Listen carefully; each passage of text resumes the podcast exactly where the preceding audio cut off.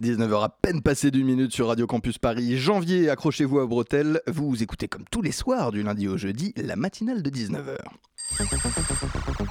La matinale de 19h, le magazine de société de Radio Campus Paris.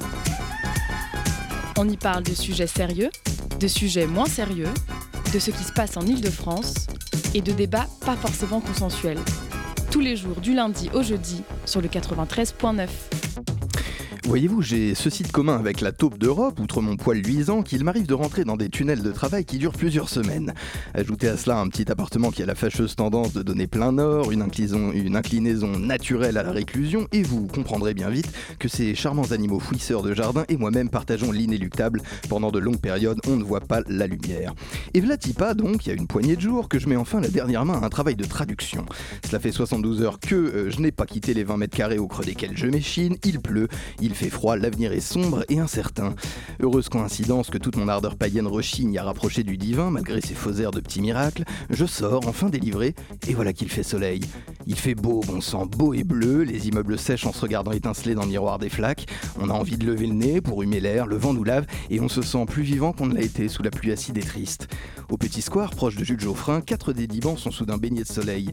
Il y a là des familles, des gamins qui hurlent en se courant derrière, parce qu'on n'aura pas encore enseigné à se taire et à se tenir droit, deux jeunes types en train de dévorer un kebab en racontant des conneries, quelques vieilles dames bien comme il faut, et puis sur le banc où je lis mon livre, deux grands-parents et leurs petits minuscules, titubant sous le poids de son manteau, mais pas malheureux pour un sou, d'aller bouffer du craquier pour du gravier, pardon, pour voir si ça croque sous la dent. J'attends que le petit s'éloigne, je demande à Mère Grand si ça ne la dérange pas que je me roule une cigarette pour la fumer, heureux comme un pape au soleil du square. J'ai précisé que je compte l'éteindre au retour du bambin, et la vieille dame m'adresse un regard poli et interloqué. Campée sur sa canne, elle me dit avec un sourire énigmatique Oh, ça n'est pas très grave, c'est comme tout, non? C'est avec modération. Et royale dans la certitude absolue de son vieil âge, elle rit et lâche, et puis bon, faut bien mourir de quelque chose. À quelques pas de nous, l'enfant suçote avidement une grillade du jardin, euh, en faisant une des grilles pardon, du jardin en faisant de grands signes au papy qui rit doucement. La vieille dame, comme un tournesol, a repris son dialogue silencieux avec le soleil. Les jeunes types ont boulotté leur kebab et les mains dans les poches fument un truc pas très légal, les yeux plissés sur la vitamine C. Les dames bien comme il faut, elles se dorent lentement la pilule, les mots croisés sur les genoux au rayon du bonheur. Je pose mon livre et je participe. 30 minutes de soleil avant que la rotation de la Replonge les petits bancs dans l'ombre. Chacun, sourire aux lèvres, sort du square un petit peu moins extrémiste qu'il n'y était entré. Balnéothérapie, je crie ton nom. Vous écoutez le 93.9 FM.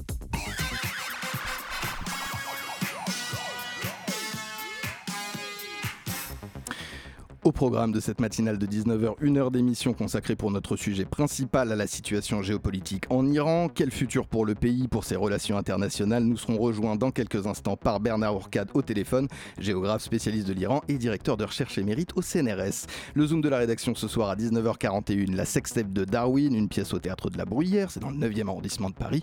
Éric Robin vous en parlera avec son invité. Et puis nos chroniques ce soir, Adrien Mathieu à 19h39. Et pour clôturer le tout, la voix chaude d'Emmanuel Raspienjas, mon vieux complice à 49. Vous écoutez la matinale tout doual dehors, bien sûr, sur le 93.9 FM. À Téhéran, l'ayatollah Ramenei fait son apparition dans la mosquée Mosala, bondée. Pour cette première depuis 2012, des milliers de personnes sont venues assister au sermon de la plus haute autorité du pays. Les vrais Iraniens sont-ils les centaines de personnes qui ont insulté l'image de notre martyr, le valeureux général Soleimani? Ou sont-ils plutôt les millions de personnes qui lui ont rendu hommage dans les rues? Fustigeant les États-Unis, l'ayatollah Ramenei a appelé son pays à l'unité et à la fermeté face aux ennemis. Il a aussi critiqué les Européens pour leur faiblesse envers Washington. Vous venez de l'entendre, un reportage de France 24 à Téhéran par la voix de la journaliste Noémie Roche. Le 17 janvier, deux semaines avant, le 3 janvier, une frappe aérienne décidée par les États-Unis tue un général très respecté de la République islamique d'Iran, le général Soleimani. Cinq jours plus tard, Téhéran riposte en envoyant 22 missiles sur une base irakienne abritant des soldats américains. La communauté internationale comme le public s'alarme. Serait-ce la guerre? Depuis, il y a dans l'air comme un parfum d'attente aux faux airs de trêve. Quel futur pour l'Iran? Au sein du pays comme sur le grand échiquier des relations internationales L'interview de la matinale, c'est avec Tom Nouvian bonsoir. Bonsoir François. Alors oui, une, troisième guerre mondiale se profile-t-elle? Voilà la question qui semblait sur toutes les lèvres au début du mois. Pour rappel, au lendemain de la mort de Soleimani sur Twitter, le hashtag World War III était le plus populaire. L'attaque au drone peut être considérée comme un casus belli, c'est-à-dire un acte de nature à motiver une déclaration de guerre. Sans doute que cette attaque est l'un des points d'orgue de la relation tourmentée entre les États-Unis et l'Iran depuis 1979, date synonyme de la chute du régime du Shah d'Iran, qui était pro-américain, au profit de la République islamique dirigée aujourd'hui par l'ayatollah Khomeini. Ce soir, nous nous concentrons sur la situation géopolitique iranienne. On se demandera si une troisième guerre mondiale il y aura. Nous parlerons aussi de la nature des liens économiques et militaires que l'Iran entretient avec ses voisins régionaux et internationaux.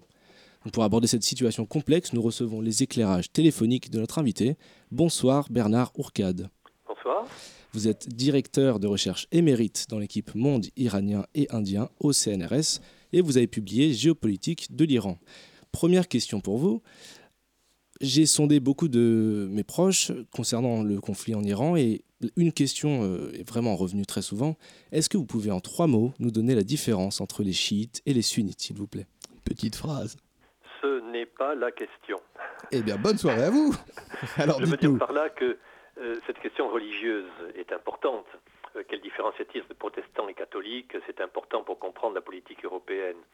Mais résumer euh, euh, les questions de géopolitique, questions internationales, à des questions uniquement idéologiques ou religieuses, même pas idéologiques, religieuses, c'est ne prendre que 10% du problème. On peut pourtant dire qu'elle est fondatrice des rapports entre les grandes puissances de la région du Golfe Persique. C'est un élément. Est-ce que vous allez examiner la Seconde Guerre mondiale de M. Hitler euh, par le fait que l'Allemagne est un des berceaux du protestantisme euh, germanophone? Mhm. C'est en effet une bonne remarque. Nous allons donc nous concentrer sur l'aspect géopolitique, donc sur l'échiquier international.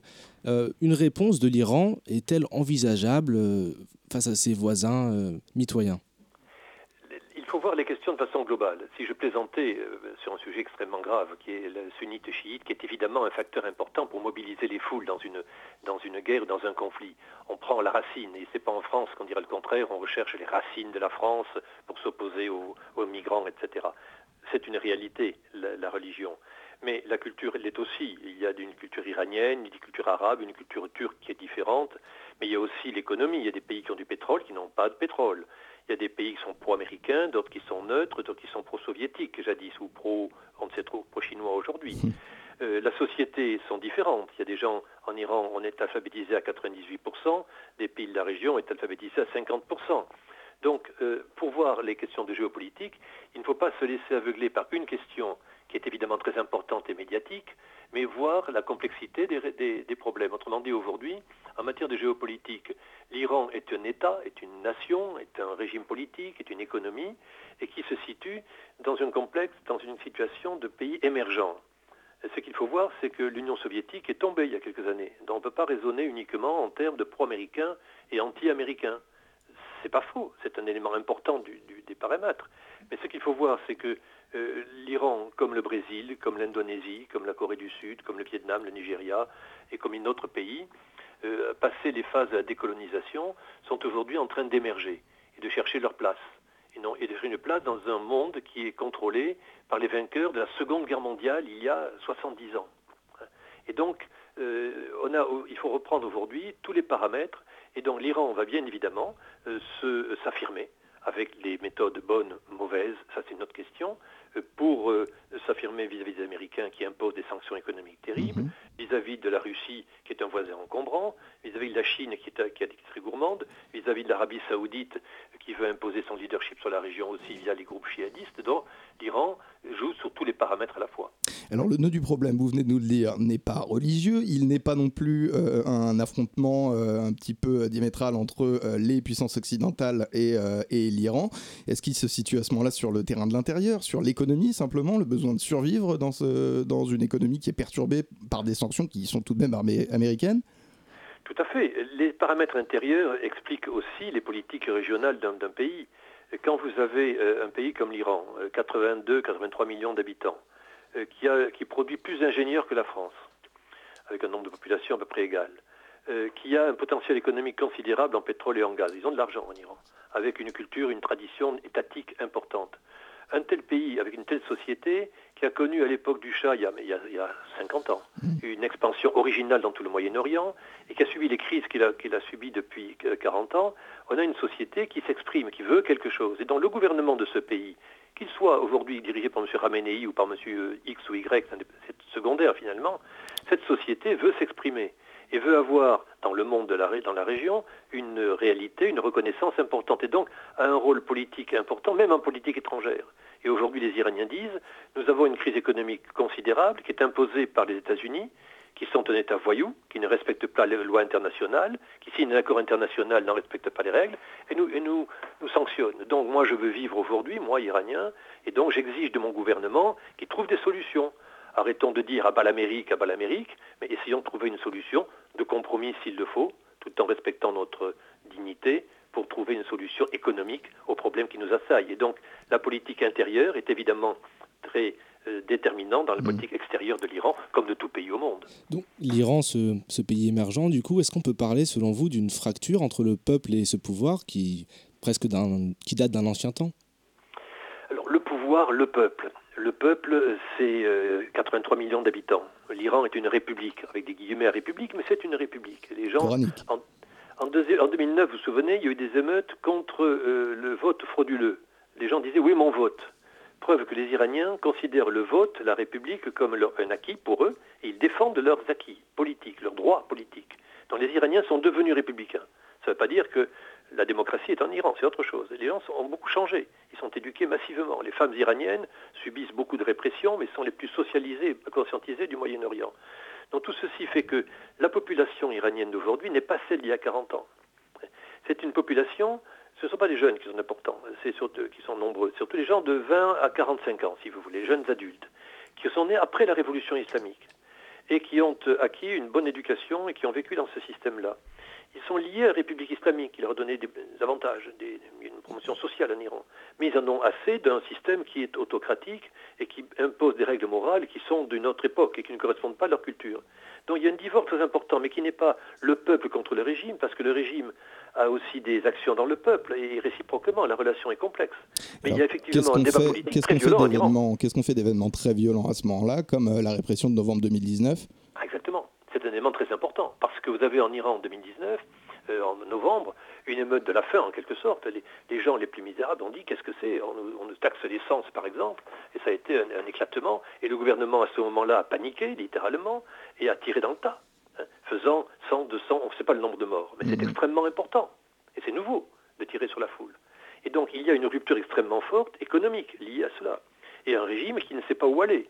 Donc qu'est-ce qu'il fait, ce régime, après avoir signé un accord sur le nucléaire qui permettait de donner du pouvoir à la classe moyenne Trump a cassé cette hypothèse-là, donc le régime se radicalise, et évidemment, quand il y a une crise, qu'est-ce qu'il fait Comme tout régime despotique, il, est violent. Et cette violence est extrêmement importante. Mais il faut voir aussi qu'il n'y a pas que cela en Iran. Vous avez aussi le nationalisme qui fait que lors des obsèques du général Soleimani, une grande foule, effectivement, a soutenu non pas le gouvernement iranien, mais la République d'Iran. Soleimani est un général de la République. Donc, un certain nombre de manifestants sont allés manifester pour soutenir le régime islamique.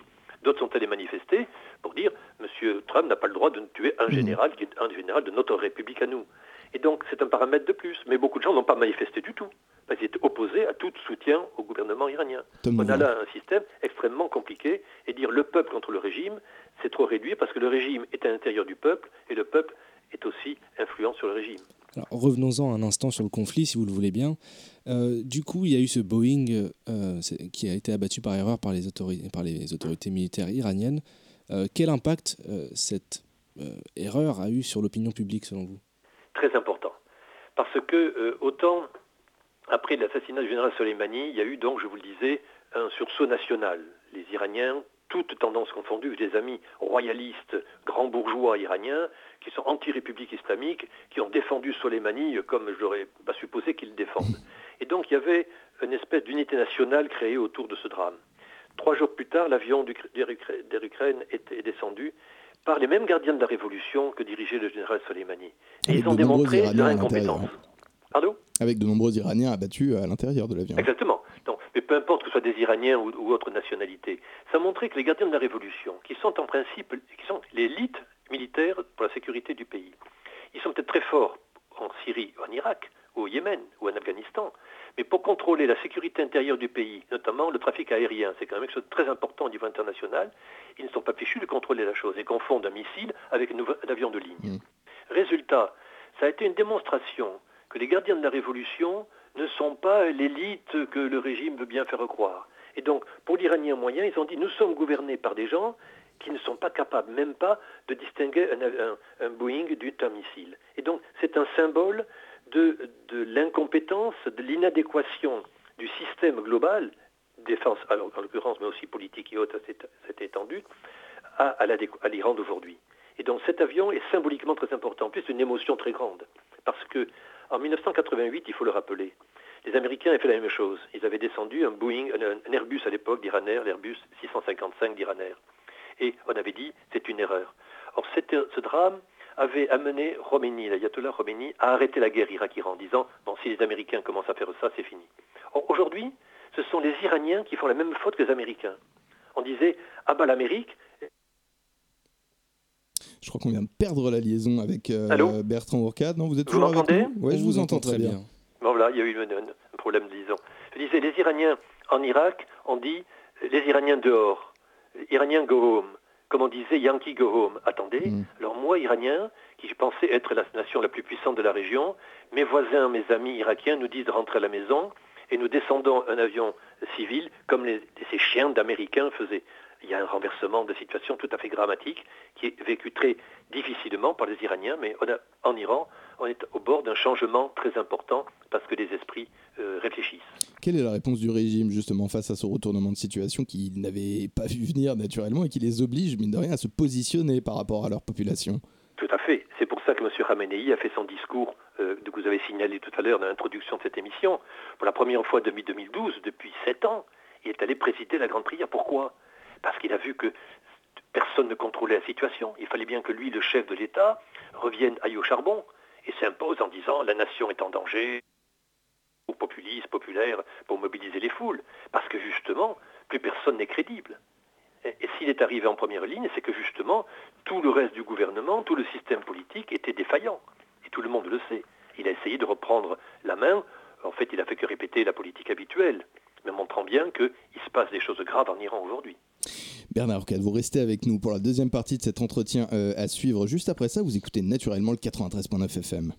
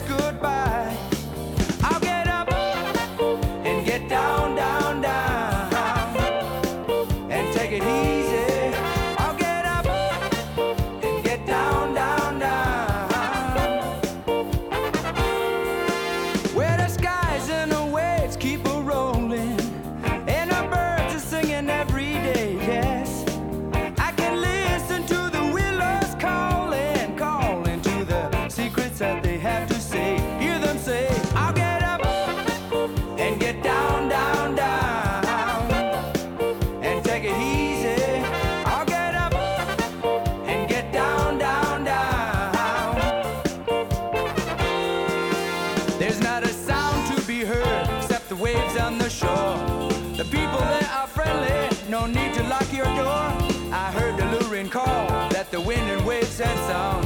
But duty chained my gypsy heart when my own.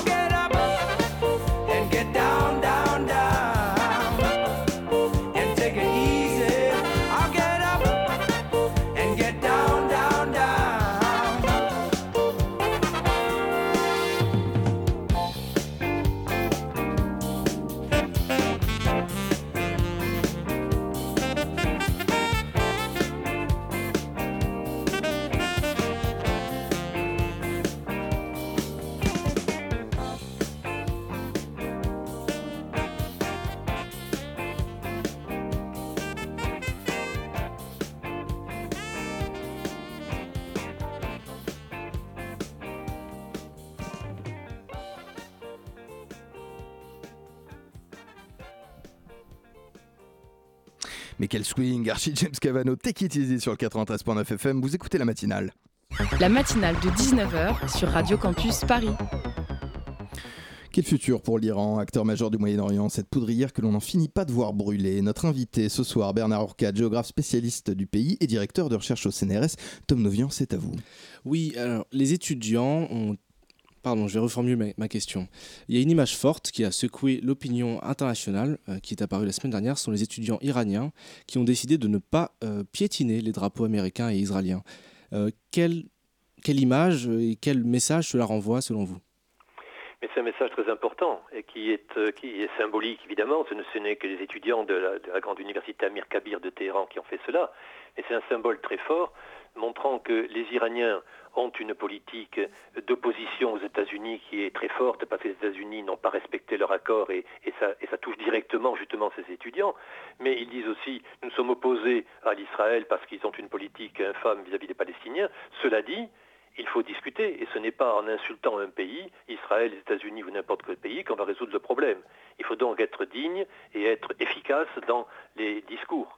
Et ce qu'il reproche justement au gouvernement, c'est de faire un discours anti-américain ou anti-israélien euh, qui n'en finit pas de, paroles, mais qui concrètement n'aboutit à rien parce qu'il eh, n'y a pas un rapport de force sérieux qui est conduit.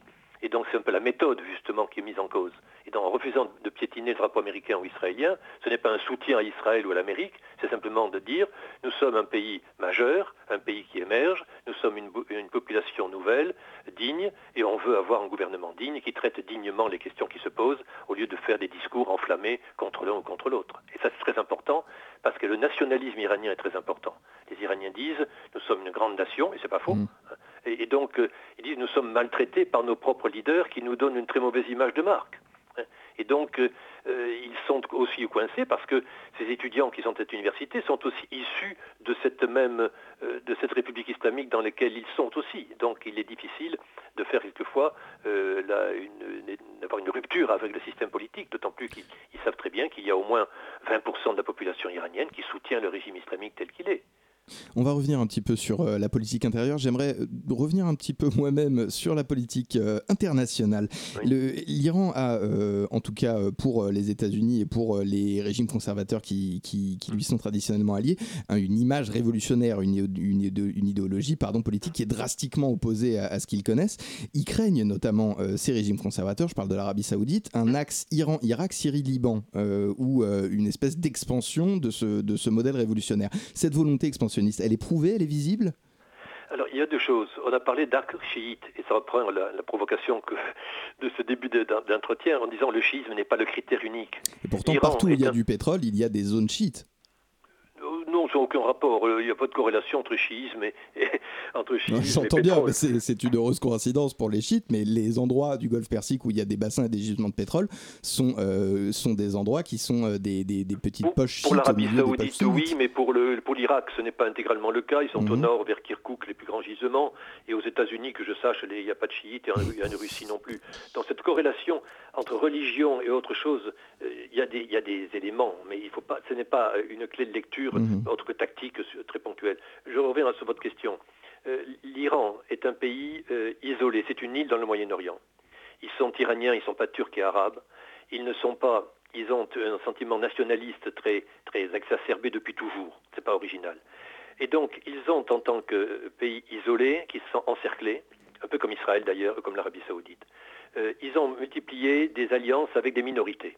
Dès qu'ils voient un groupe chiite, minoritaire ici ou là, ils vont créer, des alliances. La réussite, ça a été le Hezbollah, par exemple. Au Liban. Au Liban. Euh, mais ils voient un groupe de chrétiens quelque part. C'est le cas en Irak ou en Syrie. Ils vont essayer de les soutenir. Ils ont soutenu des milices chrétiennes en Irak contre Daesh. En Afghanistan, ou au Tadjikistan. Ils voient des personophones, des groupes personophones au milieu de populations pashtunes. Ils vont soutenir ces Hazaras d'Afghanistan. Ils ont créé ainsi un archipel de minorités qui soutiennent en fonction des besoins et à des registres différents. Militairement, et, euh, avec le Hezbollah par exemple, euh, quelques groupes outils au, Yémen avec quelques armements et conseils militaires. Et donc l'Iran essaye effectivement avec deux objectifs. Un, la défense nationale, c'est essentiel. Soleimani était célèbre parce qu'il a empêché Daesh de prendre le pouvoir en Irak et en Syrie. C'était essentiel qui est un danger mortel pour l'Iran. Mais le succès militaire a entraîné le succès, disant tiens, nous sommes vainqueurs en Irak et en Syrie et au Liban, pourquoi ne pas avoir ainsi des relations privilégiées plus que commercial et culturel, qui pourrait être militaire. Et Mhm. c'est là que certains gens en Iran disent attention, avoir une influence économique, vendre nos voitures, nos frigos en Irak ou en Syrie ou au, Yémen ou n'importe où, pourquoi pas. hein. Mais aller euh, armer des milices à droite à gauche, ce n'est pas notre objectif principal. Donc discussion sur ce qu'est la politique internationale de l'Iran. Et c'est là qu'il ne faut pas confondre, si vous voulez, la réalité qui est issue de la guerre actuelle, des guerres actuelles qui, qui embrasent tout le Moyen-Orient, depuis euh, la, la Libye jusqu'au Pakistan, et dont l'Iran a son rôle là-dedans. De la, recherche de l'Iran et des Iraniens, de la société iranienne, d'avoir un rôle régional important, très influent, mais solide. Pas fondé sur une milice qui va aller mettre un attentat ici ou là ou s'opposer à quelque gouvernement, mais un Iran puissant, euh, Sur des industriel, échanges scientifique, économiques, industriels. ouais. économique, politique, normalement. Les deux se confondent et il y a un grand débat aujourd'hui en Iran. Euh, Avec la- l'assassinat de Soleimani, ça remet en pause les choses en disant aux Américains, vous voulez que nous soutenions encore un nouveau Soleimani ou bien vous arrêtez les sanctions économiques qui permettent à l'Iran et la bourgeoisie moyenne iranienne aujourd'hui, qui en a un peu assez du système, de pouvoir vivre pleinement et d'avoir une expansion effectivement régionale comme n'importe quel pays puissant, comme la France, l'Allemagne ou les États-Unis. Alors, retournons la focale, si vous le voulez bien, dans ce jeu des grandes puissances, où se situe l'Union européenne? A-t-elle un pouvoir d'action? De quoi euh, cherche-t-elle à bénéficier et la France dans tout ça? Alors l'Union européenne est critiquée évidemment très vertement en Iran en disant vous n'avez pas été capable, vous signataires de l'accord sur le nucléaire, de le faire respecter. Mais on sait que l'économie européenne était intégralement liée à l'économie américaine et donc on ne peut pas se permettre d'être en guerre avec les États-Unis. Mm. Mais cela dit, il y a la politique européenne indépendante et ce n'est pas plus tard qu'aujourd'hui que le président Macron a signalé qu'il y aurait une force d'interposition militaire européenne et non pas américaine contre la proposition américaine dans le Golfe Persique. Et donc, les Européens ont cherché à jouer le jeu. Le président Macron, à plusieurs reprises, a essayé de jouer la carte iranienne, disant il faut que les Iraniens reviennent dans le camp, mais sans vraiment s'opposer à, l'Arabie Saoudite et aux Américains. Et donc, ce n'est pas compris. Parce qu'ils bénéficient, parce qu'ils bénéficieraient des exportations de gaz, de pétrole? Non, non, ce n'est pas, ce n'est pas le gaz et le pétrole qui sont la clé. Le pétrole et le gaz, c'est la Russie aujourd'hui et les, États-Unis. Non, même s'il y a du gaz et du pétrole dans la région, la clé, elle n'est pas là en économie, comme elle n'est pas dans le chiisme ou le sunnisme. Je, vous trouve bien prompt, à, je vous trouve bien prompt à battre en, en- brèche euh, justement tous, ce- tous ces hydrocarbures. Est-ce que vous pourriez préciser peut-être votre pensée Pourquoi est-ce que c'est pas si important? Il me semble en tout cas dans les, dans les lectures de surface que j'ai fait que c'est quand même quelque chose qui revient énormément et que c'est un que c'est quelque chose qui a énormément d'importance pour la pour la communauté internationale. Notamment Oui. via des possibles commerces avec, euh, avec la Chine, euh, Eh le oui, troc à la place des. c'est la Chine. Ouais. Aujourd'hui, le pétrole, vous avez constaté qu'il y a quelques années, il y a, il y a 50 ans, lorsqu'il y avait un attentat quelque part dans le Moyen-Orient, le prix du pétrole multiplié par deux. Mm. Il y a eu une crise, le prix de pétrole n'a pas bougé, il a même baissé. Parce, pourquoi? Parce que les producteurs de pétrole aujourd'hui de gaz, c'est la Russie et les États-Unis. Donc les réserves mondiales sont là, il n'y a aucune urgence à avoir du pétrole iranien, saoudien ou irakien. Tant mieux s'il y en a, tant pis s'il n'y en a pas. Par contre, en Chine, c'est important, en Inde, c'est important, au Vietnam, c'est important. Et donc ces pays-là, qui politiquement sont des nains, ne sont pas puissants, mais ont besoin, pour leurs milliards d'habitants, d'énergie pas chère, là, ils regardent les choses avec attention. Et donc, ce n'est pas l'Europe qui est intéressée, mais l'Europe est intéressée parce que s'il y a une anarchie politique dans ces régions-là, on a vu les problèmes de la crise migratoire et les conséquences du problème migratoire sur la politique intérieure de nos pays en Europe occidentale. Donc, Daesh, tout ça, les attentats, c'est un vrai problème. Donc, politiquement, les Européens ont intérêt à la stabilité politique de la région. Économiquement, tant mieux. Que la, la stabilité permet de faire de l'argent. Mais c'est un problème pour l'Iran.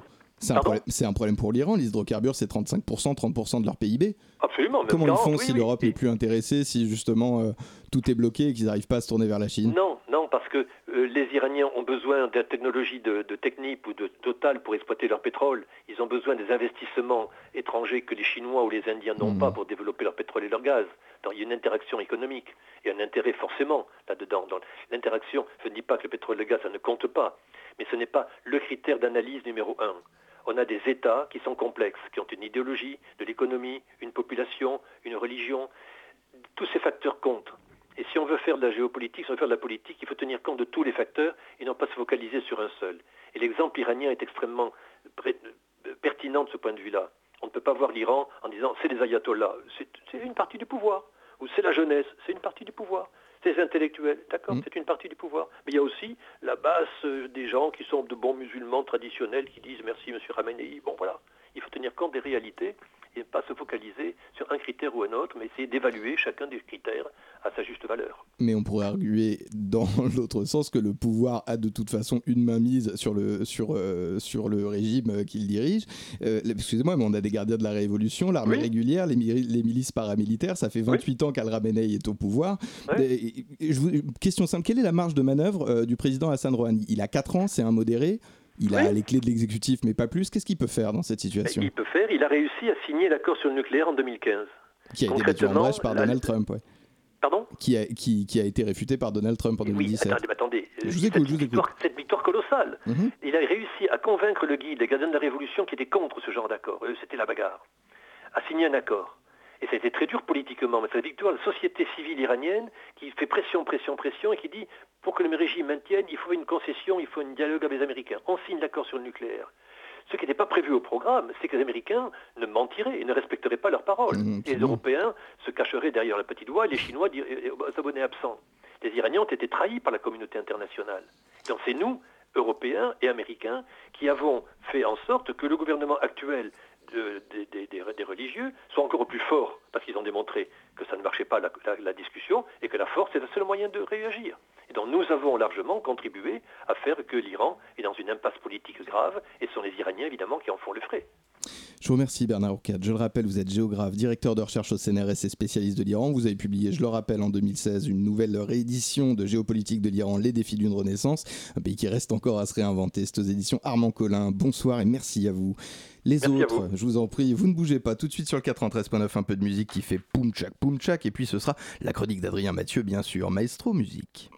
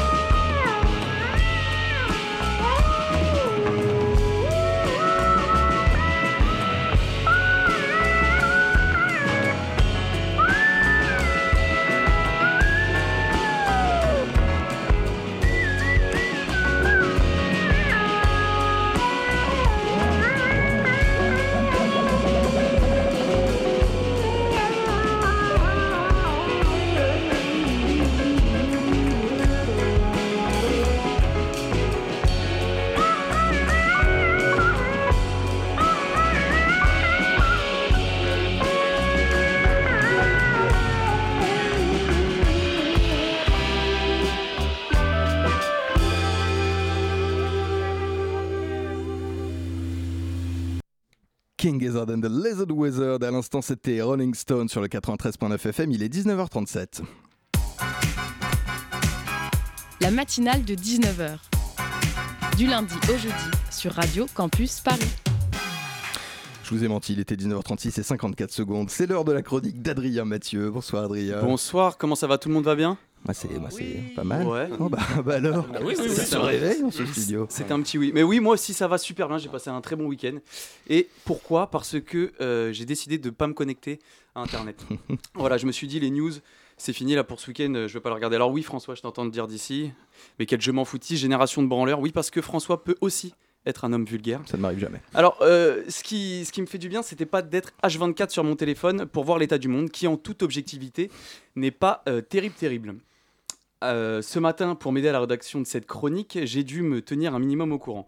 Donc je me suis rebranché, boum boum, petite connexion Wi-Fi, petit code, et me voilà, tel un grand blond bronzé arborant, un véri- arborant pardon, une véritable dent de requin en train de surfer sur le web. Magnifique, c'est beau. C'est beau, attends, c'est pas terminé, la métaphore non plus. Euh, pour le coup, ma planche ne risque pas de me servir beaucoup. Quelle ne fut pas ma surprise quand j'appris qu'à l'horizon 2025, jusqu'à 2,4 milliards de personnes pourraient vivre dans des zones où les réserves d'eau sont insuffisantes. Je me dis Eh oui. pareil que vous, François, ça le temps pour le surf. Ces chiffres ne sont donnés, nous sont donnés pardon, par la Confédération Oxfam, composée de 20 organisations indépendantes de même sensibilité qui agissent contre les injustices et la pauvreté. Et franchement, le matin, je vous conseille plus une confiture rhubarbe façon grand-mère que les statistiques d'Oxfam. Non, C'est parce que meilleur en tartine. Ouais. non, parce que c'est pas du tout. Ils ont sorti d'autres chiffres. On leur a rien demandé et les mecs te pourrissent ta matinée. Comme je suis dans le partage et surtout que j'ai pas envie de bader tout seul, les voilà. La France compte actuellement 41 milliardaires, comme le Loir-et-Cher. Quelqu'un là. Il y a hein 41 personnes. Ok, ok, vous l'avez, vous l'avez. Par contre, le taux de pauvreté a augmenté. Ce sont ainsi 9,3 millions de Français qui vivent sous le seuil de pauvreté, c'est-à-dire avec moins de 1050 euros par mois. Et ça fait quand même pas beaucoup. Alors j'encourage les 41 milliardaires qui nous écoutent à donner un peu pour éviter d'avoir ces chiffres à la con dès le matin.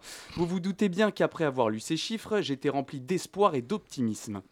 Et là, je me retrouve face à une énième vidéo où un policier, plus précisément membre du BRAV ou BRAV M, Brigade de répression de l'action violente motorisée, qui défonce à coups de poing un manifestant au sol dans les rues parisiennes.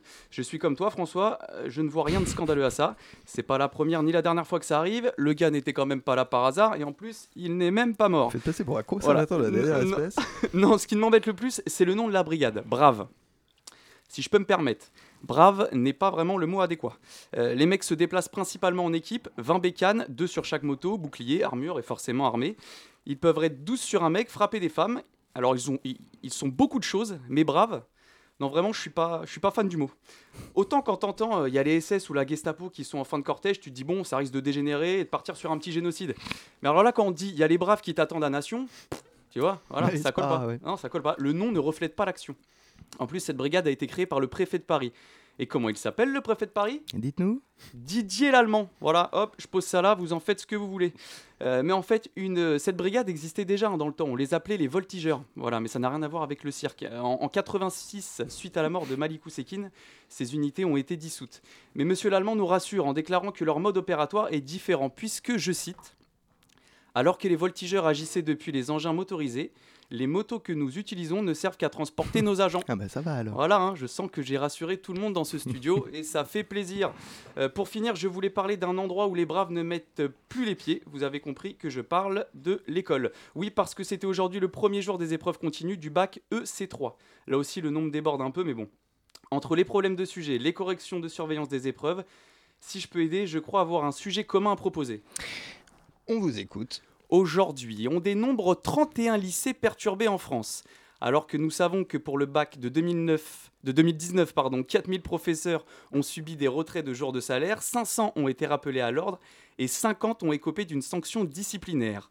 Combien de profs sanctionnés y aura-t-il pour le bac 2020 Alors là, je, je Vous l'avez pas Vous n'avez pas de panique. Si vous n'avez pas la réponse, mais que vous savez faire de la moto, alors ne réfléchissez plus, vous êtes un brave. Chérie, avant, parce que j'avais lu la fin de votre chronique. Merci à vous, Adrien Mathieu. Vous avez allègrement surfé sur les ondes ce soir. Tout de suite, c'est le Zoom de la matinale. Le Zoom, dans la matinale de 19h. Éric Robin, bonsoir. Ce soir, comme dirait Pierre Desproges, observons deux papillons. tout à fait. Bonsoir François. Nous recevons, nous avons la chance de recevoir Brigitte Mounier ce soir qui nous arrive de, Dunkerque directement avec cette petite valise. Alors on va pas lui demander ce qu'elle a dans la valise parce que je crois qu'elle en fait, euh, elle, en fait beaucoup plus sur scène. Brigitte Mounier, vous êtes euh, auteur, c'est vous qui avez écrit euh, cette pièce et vous êtes metteur en scène. Alors on dit metteur en scène? Metteur en scène. Ouais, ça pose pas de problème. Non, mais. Euh, D'accord, je me suis posé la question. Ouais, alors metteur en scène. Euh, et vous venez pour nous parler d'une pièce que vous venez d'écrire et que vous jouez et que vous avez déjà rodé d'ailleurs à Avignon, je crois, qui s'appelle La Sextape de Darwin au théâtre de la Bruyère à Paris 9e. Un spectacle qualifié de comédie baroque et qui revisite, je cite, l'infinie variété de la sexualité dans la nature.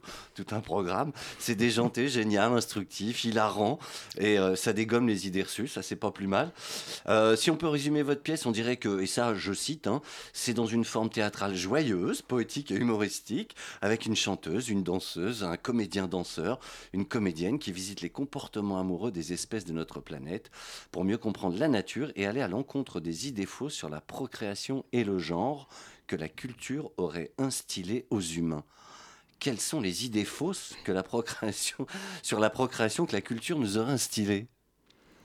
Alors, euh, je ne sais pas, tout ce qui nous vient de la religion, par exemple, hein, toutes les, euh, tous les tabous. Euh, la sexualité, c'est ce qui. Vous savez ce que c'est la sexualité hein? C'est la pas, mais j'attends 20 heures séparation biologique des sexes. Hein? C'est complètement scientifique. C'est la séparation biologique des sexes qui a fait, a séparé il y a un milliard d'années quand même, il faudrait qu'on s'y habitue, les gamètes femelles et les gamètes mâles. C'est ça.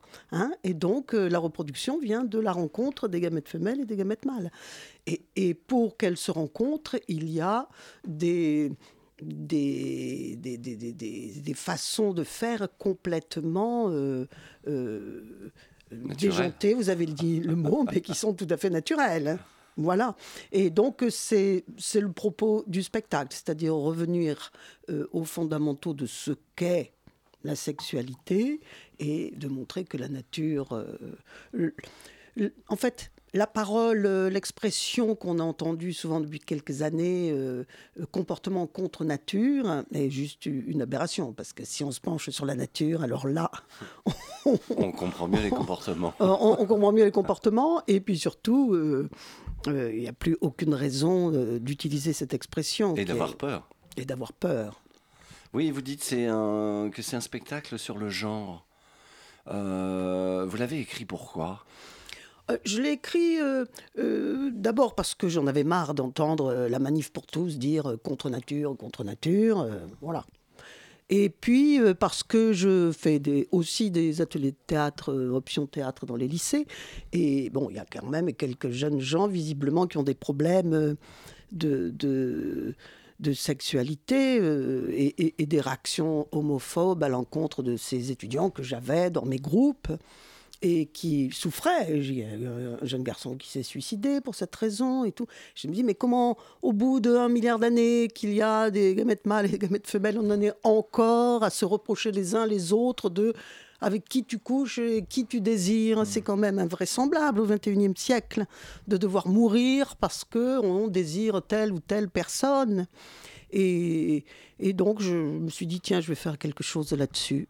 C'est la raison du départ. D'accord. Vous avez c'est une vocation pédagogique? Oh bah ça l'est de fait de parler de qui nous sommes. C'est pédagogique, mais euh, euh, moi je ne fais pas du théâtre pour faire de la pédagogie, puisque je fais déjà des ateliers, ça va, mais euh, pour me défouler sur ce que j'ai envie de dire plutôt. Vous avez travaillé comment sur l'écriture? Vous êtes reparti de Darwin Vous vous êtes inspiré comment? Alors, Darwin, j'avais déjà fait un, spectacle il y a huit ans, Les évolutionnistes contre les créationnistes. Et donc, j'avais lu plein de choses, notamment de Pascal Pic et de Jacques Arnould, et puis des choses comme ça. Et puis. Euh, euh, chaque, ou chaque livre que, que, je lis me renvoie à trois autres livres qui me renvoient à 12 autres livres. Chaque fois qu'on tape un mot-clé dans une revue scientifique, elle renvoie à 15 articles, lesquels renvoient à 28 autres articles. Donc j'ai fait comme ça par... Euh, j'ai amassé de la documentation Et quand j'ai eu la tête pleine, mais que j'ai quand même compris cette histoire de gamètes et cette histoire de XY et XX qui sont modulés par tout un tas d'enzymes et d'hormones qui sont complètement naturelles, mais qui peuvent faire qu'un homme, en fait, est une femme avec des chromosomes X et X, même s'il a l'air d'un homme et qu'il a un pénis. Il n'a pas les chromosomes d'un homme. Euh, voilà, une fois que j'ai eu compris tout ça, eh bien, euh, euh, je me suis dit que j'allais repartir chez les animaux pour pas effrayer tout le monde et ne pas en faire un spectacle militant euh, dans sa forme, mais un vrai spectacle de théâtre comme j'aime, avec de la poésie, euh, des images et de du texte. et voilà. Comment vous avez choisi vos animaux? Et en fonction de quoi? Parce que j'ai vu qu'il y avait des grenouilles, entre si autres. Vous pouvez nous donner un exemple aussi Ça va venir. j'ai choisi euh, plutôt des animaux qui sont familiers, qui sont proches de nous, parce que si, évidemment, si je choisis un oiseau du paradis ou des, des, bébêtes qu'on n'a jamais vues, euh, eh bien, euh, on n'est pas dans le concret ici. Hein, on peut penser, oui, ça fait partie de la fiction de la nature, mais non, ça n'est pas de la fiction. Donc j'ai choisi euh, des vers de terre, des libellules, des grenouilles, des trucs euh, qu'on peut vérifier là, juste à côté.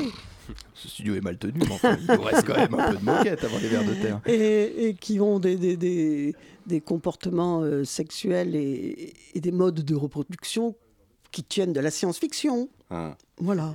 On parlait de vocation pédagogique. Euh, vous me dites non, pas exactement. Alors, ce qui tient de la science-fiction, je vais finir pour répondre à ce monsieur, pardon. c'est que, moi, le monsieur. par exemple, euh, les limaces. Pourquoi vous me regardez en disant ça Parce que vous me dites, donnez-moi un exemple. Ah, Alors, les limaces, euh, certaines espèces ont un phallus qui mesure sept fois leur propre longueur. Vous imaginez, sept fois leur propre longueur, et elles sont hermaphrodites, donc chaque phallus transmet son spermatozoïde à l'autre phallus, et il change de couleur, il passe du bleu au rose. Euh, euh, Fantastique, on aimerait bien avoir le même, oui. Voilà. Merci Brigitte Mounier, je suis désolé, c'est déjà la fin. Déjà? Oui, alors je rappelle quand même. Je, rappelle J'ai plein d'autres choses à vous dire. oui, j'imagine, mais tant pis, on ira voir la pièce. Je rappelle le titre, le, la sextape de Darwin. C'est joué du mardi au samedi à 21h et en matinée le samedi à 16h45. C'est au théâtre de la Bruyère, 5 rue La Bruyère dans le 9e au métro Saint-Georges. Merci Brigitte. Votre invité avait une très belle voix, je le souligne, je le souligne, pardon, c'est gratuit, ça me fait plaisir. Tout de suite la chronique d'Emmanuel Raspiagas. La matinale de 19h sur Radio Campus Paris. Qu'il m'aurait créé un lancement, mais je me permets de le confesser sur cette antenne. Euh, mon cœur vous appartient, Emmanuel. L'homme qui s'apprête à prendre le micro à l'instant est à la fois ma joie et ma souffrance. Il le dit lui-même, un cher compagnon dont les apparitions dans ce studio sont comme autant d'éclipses. Un spectacle espéré, mais trop rare. Je lui rouvre aujourd'hui le studio et mon cœur comme on rouvre la porte au chien fugueur revenu plein de boue sur le seuil de la maison après qu'il m'a promis qu'il reviendrait dans deux semaines il y a déjà quatre mois. Emmanuel, faut-il donc que je t'aime? Merci François, mon vieux berger, de me redonner ce plaisir de gambader à tes côtés dans les verts pâturages du 93.9 FM. Alors que fait-on chaque soir dans ce studio, mon bon François? Que fait-on à la radio, de façon générale, sinon parler de voix Ouvrir la voix, donner de la voix, chercher des voix, en même temps qu'on y cherche la sienne, en laissant parler les peu ou pas entendus et les mal entendus. On peut même y perdre la voix quand la passion s'en mêle ou quand le climat s'en mêle, qui n'apprécie pas toujours de nous voir passer du froid hiver du dehors à la chaleur d'étuve que renferme cette soute à charbon de la bande FM, qui est le studio de la matinale de 19h, ce train lancé dans la nuit naissante, propulsé par la force des cordes vocales d'une équipe sans visage pour les auditeurs. Ici, dans ce studio, derrière ces micros, donc, tout se joue dans la voix. Alors pardon pour cette banalité un peu niaise hein, qu'on oserait à peine énoncer en première année d'école de journalisme. Je te vois François, je vois ton œil inquiet qui se dit qu'il n'a pas attendu tout ce temps pour une chronique de Guillaume Musso. Ah mais et moins 5 points pour avoir Guillaume Musso. Voilà, désolé. Mais il fallait bien repartir de la base. Je parle de voix parce que j'ai parlé plusieurs fois ici de quelques-unes de ces intonations, de ces timbres soudain collés à l'air du temps pour nous faire parvenir des messages qu'on ne reçoit pas toujours, faute de temps ou faute d'attention. J'ai un jour parlé, par exemple, de celle enfantine de Claude Rich qui venait de s'éteindre un soir d'été, une cigale en moins dans le grand champ de la mémoire collective. J'ai parlé aussi de celle mal assurée de François Ruffin, qui s'envole parfois, malgré elle, dans des aigus d'élèves trop sensibles, une fois debout sur l'estrade. François Ruffin qui défendait un soir de vote à l'Assemblée les femmes de ménage de la République et qui nous a fait espérer quelques instants que la gauche pouvait enfin retrouver sa juste place, celle du cœur. Je peux bien te le dire, François, pour ce retour si souvent retardé, j'avais d'abord pensé aller au plus simple, faire un petit tour de piste anti-macroniste comme on les affectionne sur cette antenne, pour retrouver les vieux réflexes, prendre plaisir à trouver des formules spirituelles pour épingler les pitreries des mauvais clowns qui nous gouvernent, rire ensemble finalement pour ne pas pleurer tout seul. Tout était prêt en plus, à vrai dire, c'était pas le choix qui manquait entre Sidet et NDI s'auto-désignant meilleur ami noir du gouvernement pour le protéger de toute accusation de racisme, là c'était il y a deux jours sur le plateau de LCI, ou la défense du préfet allemand dont tu as parlé tout à l'heure, euh, par rien moins que Daniel Cohn-Bendit, euh, voilà, pour achever le tableau de la dystopie macroniste. Oui, oui, Dany, Dany le Rouge, hein. donc la vieillesse est un naufrage, on vous l'aura quand même assez dit. fort heureusement, fort heureusement, au dernier moment dans cette cacophonie, c'est une autre voix qui m'a agrippé, par le col. Le cauchemar, il a commencé quand on a commencé à nous dire va falloir que vous produisiez du séjour, alors que nous, on avait l'habitude de prodiguer des soins. Et on s'est mis à voir comme chef de service des tableaux XL tous les mois, où on nous disait Ah, là, bravo, vous êtes en vert, vous avez fait plus de séjours. Ah, c'est pas bien, vous êtes en rouge, vous avez fait moins 10 séjours. Voilà, cette voix de gentille grand-tante, c'est celle de la professeure Hartmann, si devant chef de service à la pitié salpêtrière et l'une des 1000 professionnels de santé à avoir démissionné de l'hôpital public. Alors tu vois François, j'ai même failli me laisser aller à ce cliché journalistique et dire démissionner avec fracas. Bah, si seulement. Si seulement tant la terrible et digne parole de cette femme, poussée à bout par 20 ans de politique managériale appliquée à la santé, donc à la vôtre, à la mienne, à celle de mes parents, à celle de vos grands-parents, semble n'avoir été entendue de personne ou de si peu, tout juste relégué à des vidéos pour réseaux sociaux, sous-titrées pour nous accorder le faux luxe de les regarder sans le son, pour ne pas trahir qu'on se fait quand même un peu chier au bureau toutes les 30 minutes, et s'assurer ainsi qu'on ne les écoute pas vraiment. Et pourtant, ce serait dommage de ne pas l'entendre, ce petit filet de voix qui essaie de pas se briser pendant 6 minutes à peine, à la fois si longue et si courte, qui cache son émotion derrière deux petites toux bouleversantes. La professeure Hartmann parle, parle, parle sans s'arrêter, dans un souffle, comme on se confesse et comme on s'affaisse. J'aurai tout le temps, un jour, de revenir, euh, de me taper sur les cuisses sur cette antenne entre gens de bonne compagnie, comme toi, François. Mais aujourd'hui, s'il y a une chance, juste une petite, que quelques personnes en plus entendent cette voix, eh bien à moi, à nous, de ne pas la laisser passer et d'entendre ce qu'elle a à nous dire. En attendant, soignez-vous bien, car il ne fait pas bon tomber malade par les temps qui courent. Je me suis rendu compte que dans les réunions hebdomadaires où on parle avec tout le personnel de ces patients, je devenais une espèce de robot à dire quand est-ce qu'il sort? Quand est-ce qu'il sort? Quand est-ce qu'il sort? Parce que dans ma tête, je me disais, ça fait 15 jours qu'il est là. Il occupe la chambre. Je ne vais pas pouvoir faire du séjour. Et c'est les jeunes, les infirmières qui me regardent. Et maintenant, je sais que quand on commence à me regarder comme ça, c'est que je suis plus éthique. Et je me ressaisis. Et d'ailleurs, je leur dis, oubliez jamais pourquoi les patients sont là. Rappelez-moi cette réalité. Merci à vous, Emmanuel Aspinjaz. Vous êtes un phare qui me soit permis un jour de m'écraser sur vos récifs. Merci pour tout. On n'a pas tout à fait le temps de faire ce générique, mais on va le tenter quand même. Il nous reste qu'à peu près 45 secondes. Le temps pour moi de remercier nos invités, bien sûr, Bernard Rocade et Brigitte Mounier, qui est encore présent dans ce studio. Aux interviews, Tom Nouvian et Eric Robin, bien sûr, mes chroniqueurs, Adrien Mathieu, qui pousse au soleil complice de ses ondes, et le vieux chêne centenaire sous la connaissance duquel chacun s'abrite, Emmanuel Raspienjas. Merci à eux. Derrière la vie de notre studio, c'est à la production Jules Benveniste, et aux manettes de cette mise en onde, ce soir, les doigts de fée d'Antonin Simard que j'embrasse sur le front pour peu que j'arrive à l'atteindre. Tout de suite, on a quoi? 5 minutes de format court, bien sûr, Léa Signe, j'ai vu, et puis à 20h, scène ouverte, comme un lundi, sur 2, sur Radio Campus Paris. Me reste 10 secondes pour vous dire que je vous aime, que vous manquez, qu'on se voit dans deux semaines. Bonne soirée à tous sur les ondes de Radio Campus.